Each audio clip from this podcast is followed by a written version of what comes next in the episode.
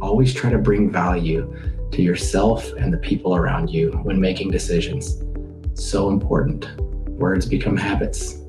Habits become what do they say? They say habits become your character. Your character becomes your destiny. Work on yourself every single day of your life. Be better every day. That's it. You'll win every time. This is Pittsburgh, a place where a rich heritage of making things and a fierce, independent nature come together to create a thriving entrepreneurial community. Whether you're a small business owner looking for ideas or inspiration, or you're an enthusiastic supporter of local businesses, you'll find it here. I'm your host, Darren Villano, and this is the Proprietors of Pittsburgh podcast.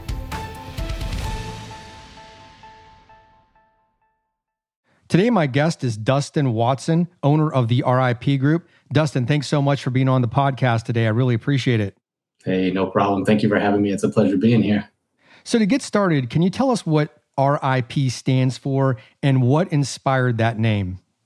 Yeah, yeah, absolutely. So, RIP is um, it's built over a, a pretty extended history there. So, uh, a long time ago, I served in the military and had some friends that passed on, you know, while we were there in combat operations and came back home, wanted to do something valuable with my life. I wanted to do something that would pay homage to them, right? To to really live for a purpose.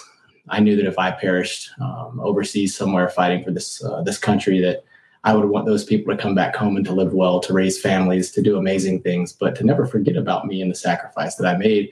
And I feel the exact same is true for them. They need to always be remembered. And so RIP, although it's morbid, it is a living memorial and it stands for remembrance, innovation, and progression. Uh, remembrance, obviously, always to stay humble, right? Pay mind to those people that devoted their lives to the innovation, to the uh, development of what we have that we stand and work on today. Um, treat people right, live well, do good things uh, in the remembrance of those people. Uh, innovation, innovation because we have to innovate, right? If you don't innovate, you get stale. And it's important that we are always reevaluating our processes, procedures, techniques to make sure that they're matching with the times as things develop. Uh, so, innovation is very important and also progression. Uh, the way that we discuss progression is simply encouraging the people around you to be a better version of themselves every day, to improve in some way. So we're always pushing that on our employees, on each other. We're holding each other accountable to that kind of acronym. So we use the RIP, the rest in peace, to keep us focused on staying humble and making sure we know that we didn't build this ourselves. Uh, other people sacrificed to give us this beautiful country and opportunity uh, and then using the acronym remembrance innovation progression to keep us you know on track moving forward the right way. Now the rip group is comprised of several divisions or several different service lines if you will. Can you tell us a little bit about each one? Because i think this will give people a better sense of the breadth of services that you offer in your company. A long time ago i had somebody very very intelligent mind tell me that if I ever wanted to be successful, I needed to focus on one thing that I'm really good at. And you need to take that route. You need to do everything you can in that lane, stay in that lane. and so, uh, what gave RIP its start was uh, security operations. That's what I knew best, right? That's my experience. That's where I fit. I see myself as a protector, and I think people around me would see me as such. And so, you know when you when you come back home uh, when you're transitioning from from military service back to the civilian sector specifically when you work a job like mine there's not a lot of people hiring for that. So um, uh, security was the avenue that i saw that i would be the most powerful. And that's where rip started uh, is in that security field. As we continued operations uh, we continued to grow and build we realized that we needed support structures to stand upon. And so uh, security equipment and equipment rentals is a big part of that to be able to provide the equipment to the end user that needs those security uh, tools. And so that became, you know, a support structure. It's our rental division. We also, from day one, uh, from the inception of the organization, knew that what was lacking in typical security operations is training right? Training is so valuable to security professionals and not the typical, hey, take this class, get this certificate, congratulations, you're a security professional, more in depth training, training that focuses on psychology and ego and how you carry yourself, professionalism, the deep roots of what makes a person. And so that led to the development of what we call either SIG or Sacrifice Instruction Group. And that is our training division um, that we use to not only train our personnel, uh, but will allow civilians to come in and trade alongside us and different organizations as well that are looking for specific trainings of that nature. Now, another part of the the uh, the growth that we had is a need to get places. We needed to get places, and we needed to get uh, equipment and people into different locations quickly, which that led to our aviation division, right? So we had built some relationships and some contacts along the way that allowed us to have an aviation division that could allow us to use our professional success to help others.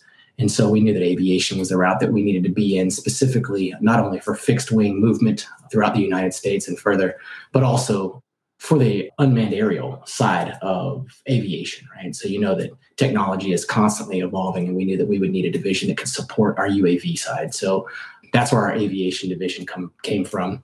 Another very important division uh, or support structure in our organization that is so critical to our success is 2 6 advisors. So that is our professional consultant side of our organization, right? So when we're taking those large project manager roles, specifically in the health, safety, and environmental side of projects, we have a great team there that can come in and really full circle deliver that entire package of safety and security which is so paramount right because that's that's they almost go hand in hand. Can you take us through the origin story of how you started the business? Because I understand that you started when you were still working for another company. So, how did you pull that off? How did you have the time to start this business? How did you have the money to start this business? And how did you get your first client? Because I would imagine that that would be critical to getting the business off the ground. Yeah, so that is a uh, that is an interesting story. This exists uh, for reasons that I would I will tell everybody of much larger than myself. Um, the way that it came together is a blessing, certainly. I've had many failures in my life and business professionally, but yeah, I was working, I was developing myself as a young professional. I had some, you know, engagement in business historically, and I knew that I wanted to make this move. So I started to place the the pieces and the structures together to get the company uh, at least off the ground, at least started. I did some of those things, and it's funny. A couple things happened at once. Got some really good feedback from a couple of my mentors. You know, one of that is uh, a good banker, a good accountant, and a good lawyer. I said, if you're going to start a business, that's that's probably step one. So I got some pretty good feedback from from some great mentors, and then uh, you know, some people fell into my life at the right time. One of those is uh, Stephanie Rosser. She started the organization from the very bottom. You know, she was sorting through our papers and looking through the organization and helping us to develop it. You know, she started as just a, you know a friend, helping with some legal documents, looking through things, saying, "Hey, this is great that you did this, but I think that you need to look at it a different way." It really put some wind in the sails. And now Stephanie has, uh, you know, not only has she been um, a part of this organization from day one. She literally worked in the field alongside me when we were awarded our first contract. I mean, this is an attorney. This is a young lady that has a great educational background. And she was willing to just dive headfirst in. She knew me. She knew my drive. She knew I was dedicated and determined. And she must have seen something in me that was valuable because since the very uh, the very first opportunities that we've had, she's been all in. And so she was a huge piece to helping organize, line up, um, situate, cover down on, and, and execute so that we can get where we are. So I would say that, you know, it's a blessing. The right people fell into to my lap at the right time, to RIP's lap at the right time, who were really invested in the mission, what we were doing, why it was valuable. And then since then, it's been nonstop. People see our mission, they see what we're doing, they see what we're up to, they see how I lead, how um, you know we groom people how we're looking to support and protect the community you know we take people that are struggling and we help to put them back on their feet right them give them that mentorship that counseling that coaching that they need to really drive forward in life so many amazing people have come in and they have really helped to just rocket ship this organization to where we are today. And it is truly a blessing. I truly do feel blessed, and it is happening for reasons much larger than myself. I'm certainly not the catalyst to all of this. You asked, where did I get the money, right? so it's the money that I earned. I saved my money. I was working in sales jobs, business development roles. I saved my money. I worked hard to do that. Um, I even had to lean into family. You know, hey, look, you know, we need to purchase this equipment. It's going to be expensive. Do you think I could get a couple bucks? And I did. I had, you know, uh, some family. You know, my mother, who is not a, very super well off individual, you know, she kind of skated over her last couple bucks and said, I hope this helps that's about it. That's how we started with nothing. Now you have some prior military experience. You you referenced that earlier. It seems that it's really influenced you, you know, your your approach to leadership, the way you run your business. Can you first tell us what you did in the military and then next, what were some of the biggest lessons or takeaways that you had during that experience that influence you today, whether it's your life or the way you run your business? I do have uh, a military experience, and so I certainly don't want to lead with that, right? I think that my military experience is amazing. There are certainly so many people with so much deeper resumes and professional uh, military experience. I'm just a, a blip on the radar of military experience, right? I served four years in the military, nothing too large. The journey through the military was unique for me. The moment that I got to my unit out of basic training, you know, they were just coming back on a ro- rotation from deployment. And the first question asked in formation is, Hey, is anybody in here want to be on the sniper team? and so I was like, Absolutely, I want to do that. That's right in my wheelhouse. And so um, I posted up front and said, Yo, look, this is for me. I'm talking, this is it. Trust me. They weren't going to give me the opportunity at first because, you know, I had gotten in some trouble before the military and they said hey man snipers can't be turds you know you gotta be doing what's right and i said well listen man i'll devote everything i have into it if you give me the opportunity i had a good buddy that i had made in a couple weeks that i had been there and he said hey man i'll i'm on the sniper team i'm about to leave i'll put in a good word for you so he went and dropped a good word for me and said hey first sergeant you need to let this guy come in he's, he's a straight shooter he's a good guy first sergeant gave me an opportunity ran it up to the co and they said all right and I was on track. I was put into the sniper team very, very fresh, and that's all I did. I ran with that unit the entire time I was in the military. I deployed as a sniper for the company that I was attached to. Made a lot of good friends. Uh, had a you know small section of uh, TL time to be in charge of a couple people, but I would say that my military experience isn't what defines me, and I don't think people's military experience should define them at all. I think it should be some experience that they have in their life, but I believe that life should be a, a journey for everyone where you're continuing to learn and grow. And so I'm very thankful for that time that I had in the military. You talked about some takeaways. What are things that I took away from my time? Well, first and foremost, uh, when we talk about leadership in the military, you have the unique opportunity to observe different styles of leadership, right? You're under different leaders you get to eh, interact with different types of leadership. You go through basic training where the leadership is very rough and aggressive and, abusive, and you see how that feels. And then you get to units where you have mentors and coaches and professionals, and you can kind of see uh, the morale around the different leaders as you're kind of moving through different units, platoons, groups. On small sniper teams, we got attached to all of the different platoons, right? So I got to get to see the leadership from all the different groups of people that I was working with, and um, I would say that uh, I guess it rewinds way back to my to my past, which we don't have to get into right now. But I learned to be an observer very, very early on in life, and I guess it's important to tell people, you know, what is the the main job of a sniper, right? It's to provide and report on battlefield information, right? You want to like know what's going on in the battlefield. You want to be there. You want to be the ears and the eyes, right? You hear scout snipers, right? Scout, you're out front. You're out leading the group to to find out what's happening so people know. And then uh, I guess the second job is what everybody knows so well is, you know, uh, providing accurate and discriminatory fire on point targets, you know?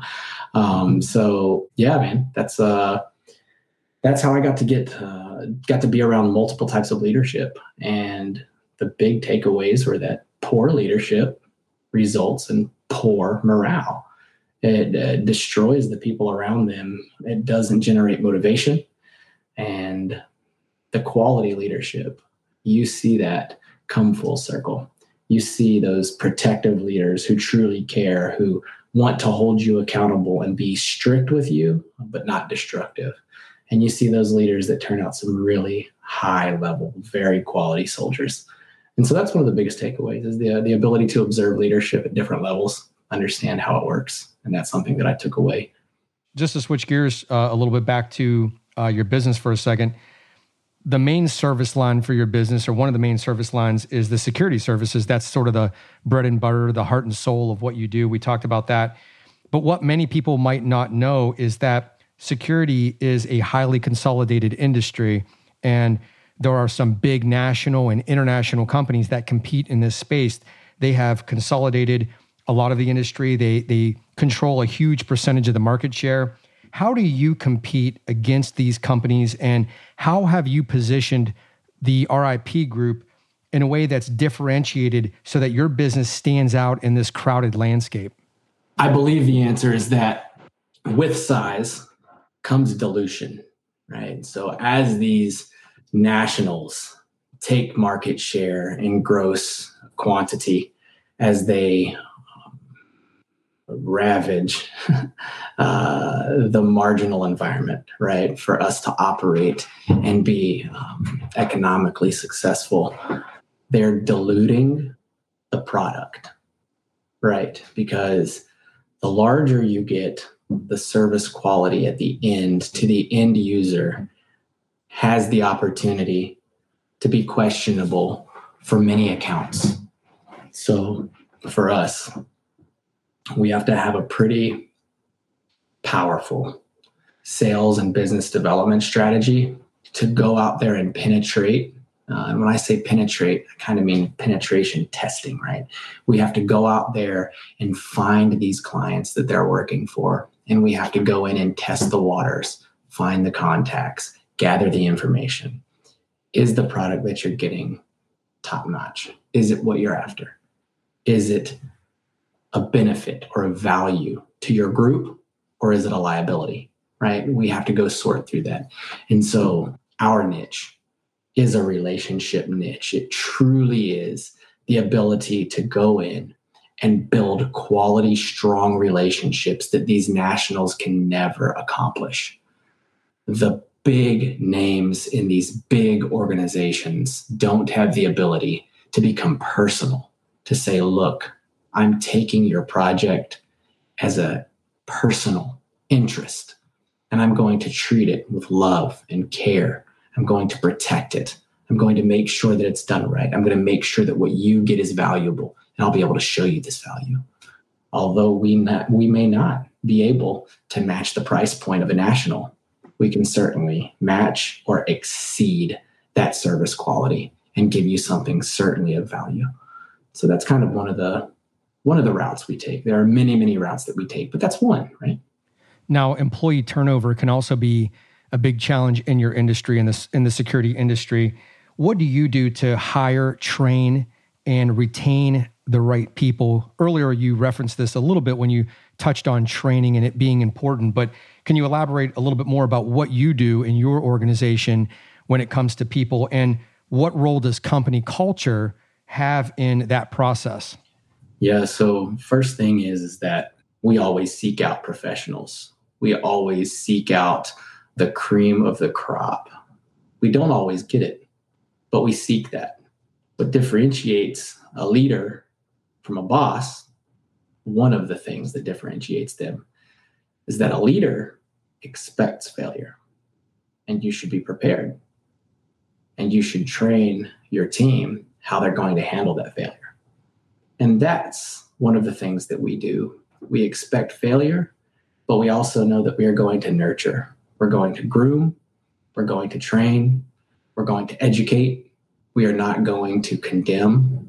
We are not going to hold hostage. We're not going to, we won't even force our employees to do their job.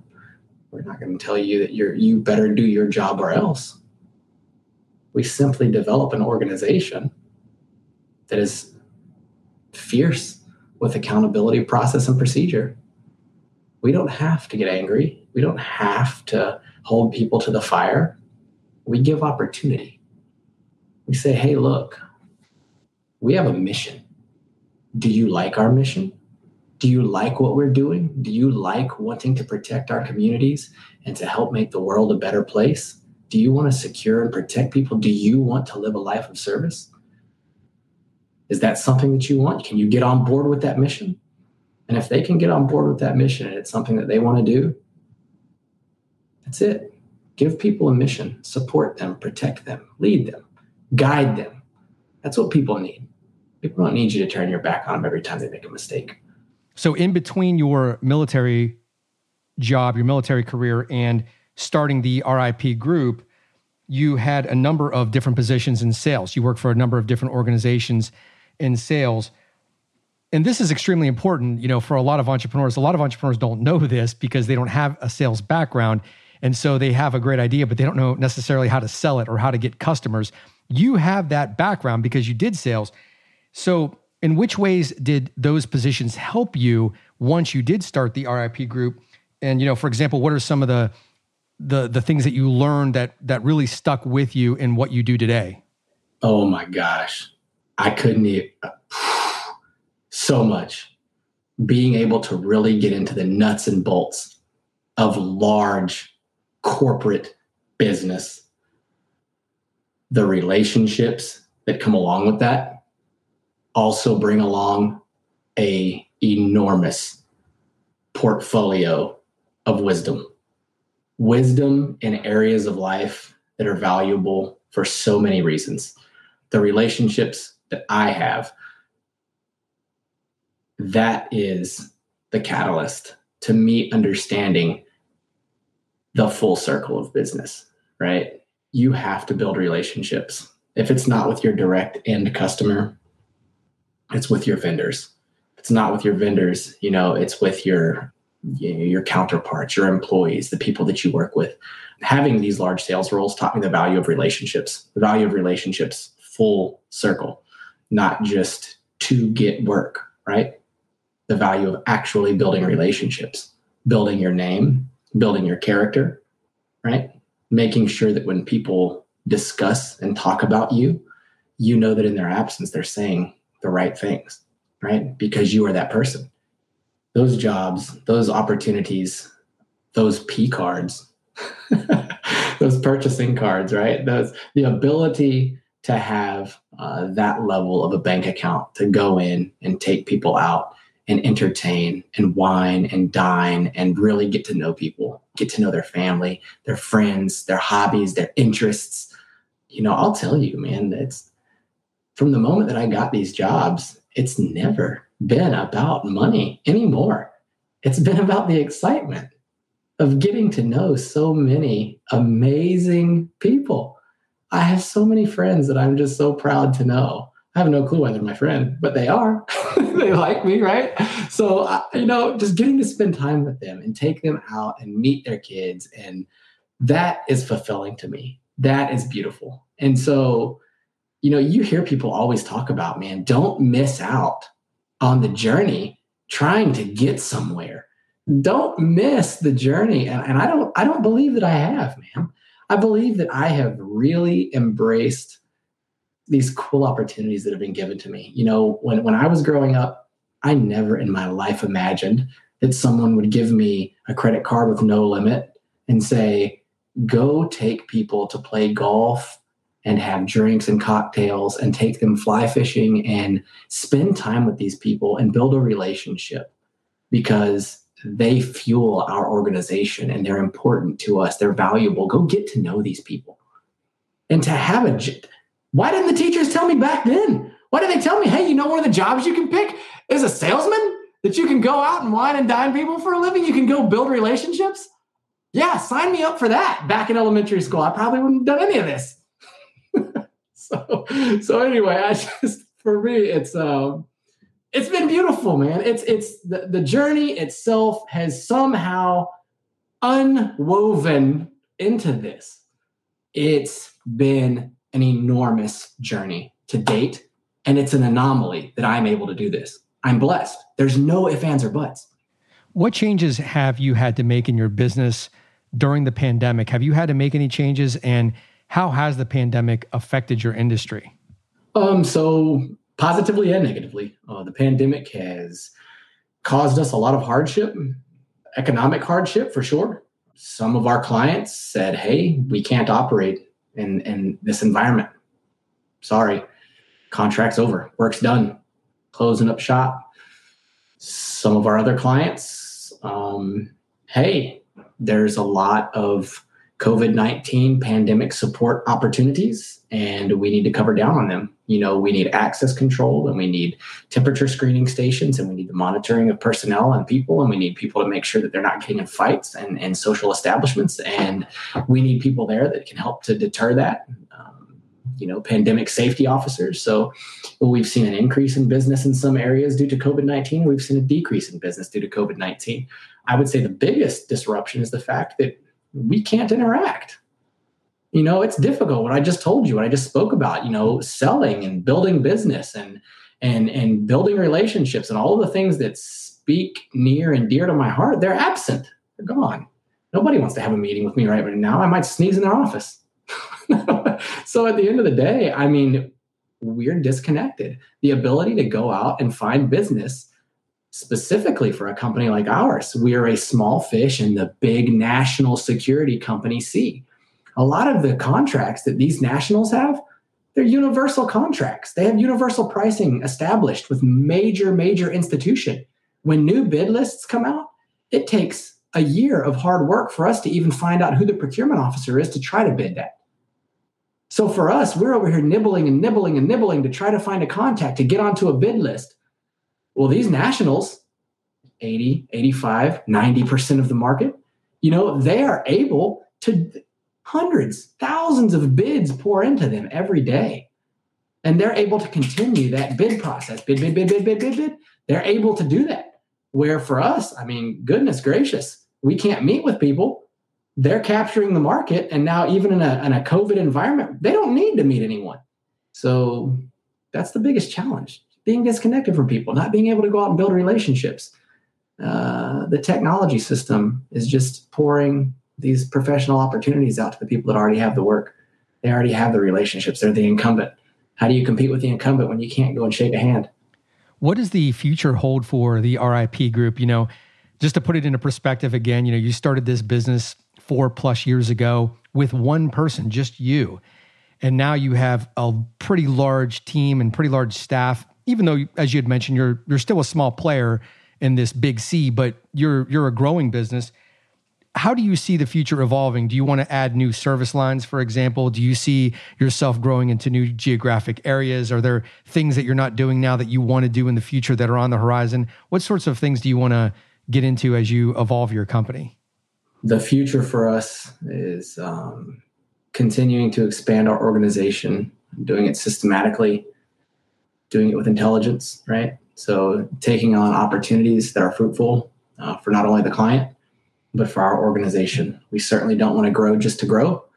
We certainly don't want to grow for uh, any economic reward, right? We don't want to keep our eyes on the dollar for our growth and strategy. We want to keep our eyes on the heart, right? We want to look for organizations who have mutual cultural interest. We're looking for professional relationships and partnerships with organizations who are like minded with us. They care about our mission, they care about what they're doing, and they want to help us grow, right? They, they care about what they're doing and they want to see a shift from the, the national uh, warm body style of procurement. And they want to change it over to a more personalized, protective, community focused approach.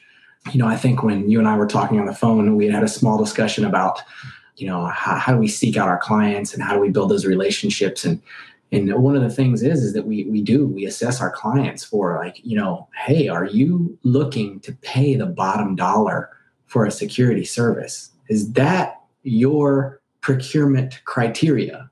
Is that it? Are you focused on your investor you know pocket? And you don't i don't like saying don't care but the service quality is not in your discussion right? If you're not having discussions about service quality or protecting your people or protecting the community, and when I talk about protecting the community, I don't mean just having a security guard there to keep somebody from falling down or from getting mugged. I'm talking about protecting the community on a much deeper level.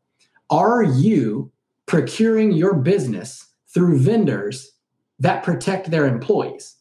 Do the vendors that you're selecting provide healthcare benefits? Do they provide mentorship, coaching, counseling? Are they going above and beyond to make sure that they can pay the people that work for them uh, an amount that gets them to and from work and it allows them to feed their family? If you are a, a client or a, an organization that has large revenue streams that come and go from your business, you are a steward in the community that you work. The decisions you make, even protecting your bottom line. So we all know that w- what's just in business, it's to protect the business so that it can continue to operate, right? That's that's the right thing to do. You don't want to run yourself out of business. That would be detrimental to hundreds or thousands of people. So you need to keep yourself in business, but even at that, as stewards in the community, are you sourcing vendors that are protective to the community, even beyond your business?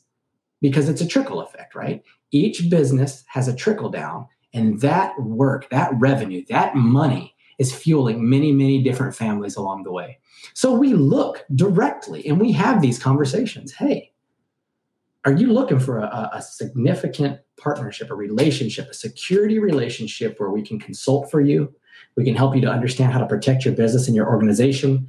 We can help you across the board, whatever it is employee terminations, uh, high value transportation, right? Executive transport, you know, your security operations, your security guards, your camera systems, you know, the artificial intelligence technologies that you're using, uh, thought processes of new technology that maybe you don't know exist, right? Are, are you, do you want an actual security relationship, right? Where we're focused on safety protecting your people, making sure it's done by regulation.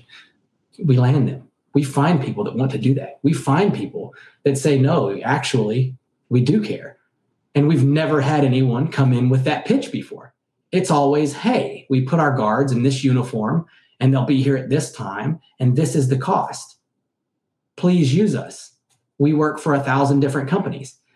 But when we come in after we leave those meetings, after we leave those lunch and learns, whether we win or lose the work, you know, we have people coming up and thanking us and saying, man, you know, whatever, we can't use you guys just because whatever reason, you know, we've got a universal contract with this other company. Sorry, we can't use you, but man, what you're doing is amazing. Can we come out to your training facility and train with you? Can you come in and give our, our team a de-escalation training so they know how to, to, to dissolve situations that happen, whether it's a point or extended duration conflict? Yes, absolutely absolutely we'll come out and we'll train your team. We'll come train with you. We'll help out. We'll bring our people anytime. Because what we're doing is following our mission. It's doing good in the world. So, Dustin, as we wrap up here, what advice would you have for other entrepreneurs who are listening to this right now? People that just like you want to start a business, maybe they're they came from a you know disadvantaged background, they came from uh, an environment of not having great role models or great examples or maybe they have to work for a living and they need to start a business on the side, kind of like you did to get it going. What thoughts would you share with them? What things did you learn that you think would help somebody on their journey?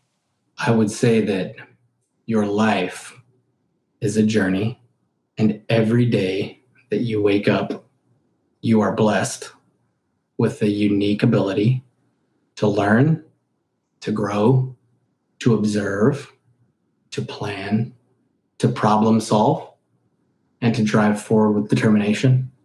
I think that it's imperative as an entrepreneur that you live your life in a way that when problems present themselves, you take them on only as obstacles, only as mere challenges. You understand that obstacles are designed to be difficult. They're designed to test you. And anytime that you encounter any problem in your life, no matter what it is interpersonal conflict, health, business, economics, whatever the situation is is that you have the intestinal fortitude, you have the strength inside to step back, make a tactical pause, take a deep breath, oxygenate your mind, and say, wow, this obstacle is going to kick my ass. But you know what? If I fail 50 times, I'm going to figure out how to navigate this obstacle. And you have the resolve, right?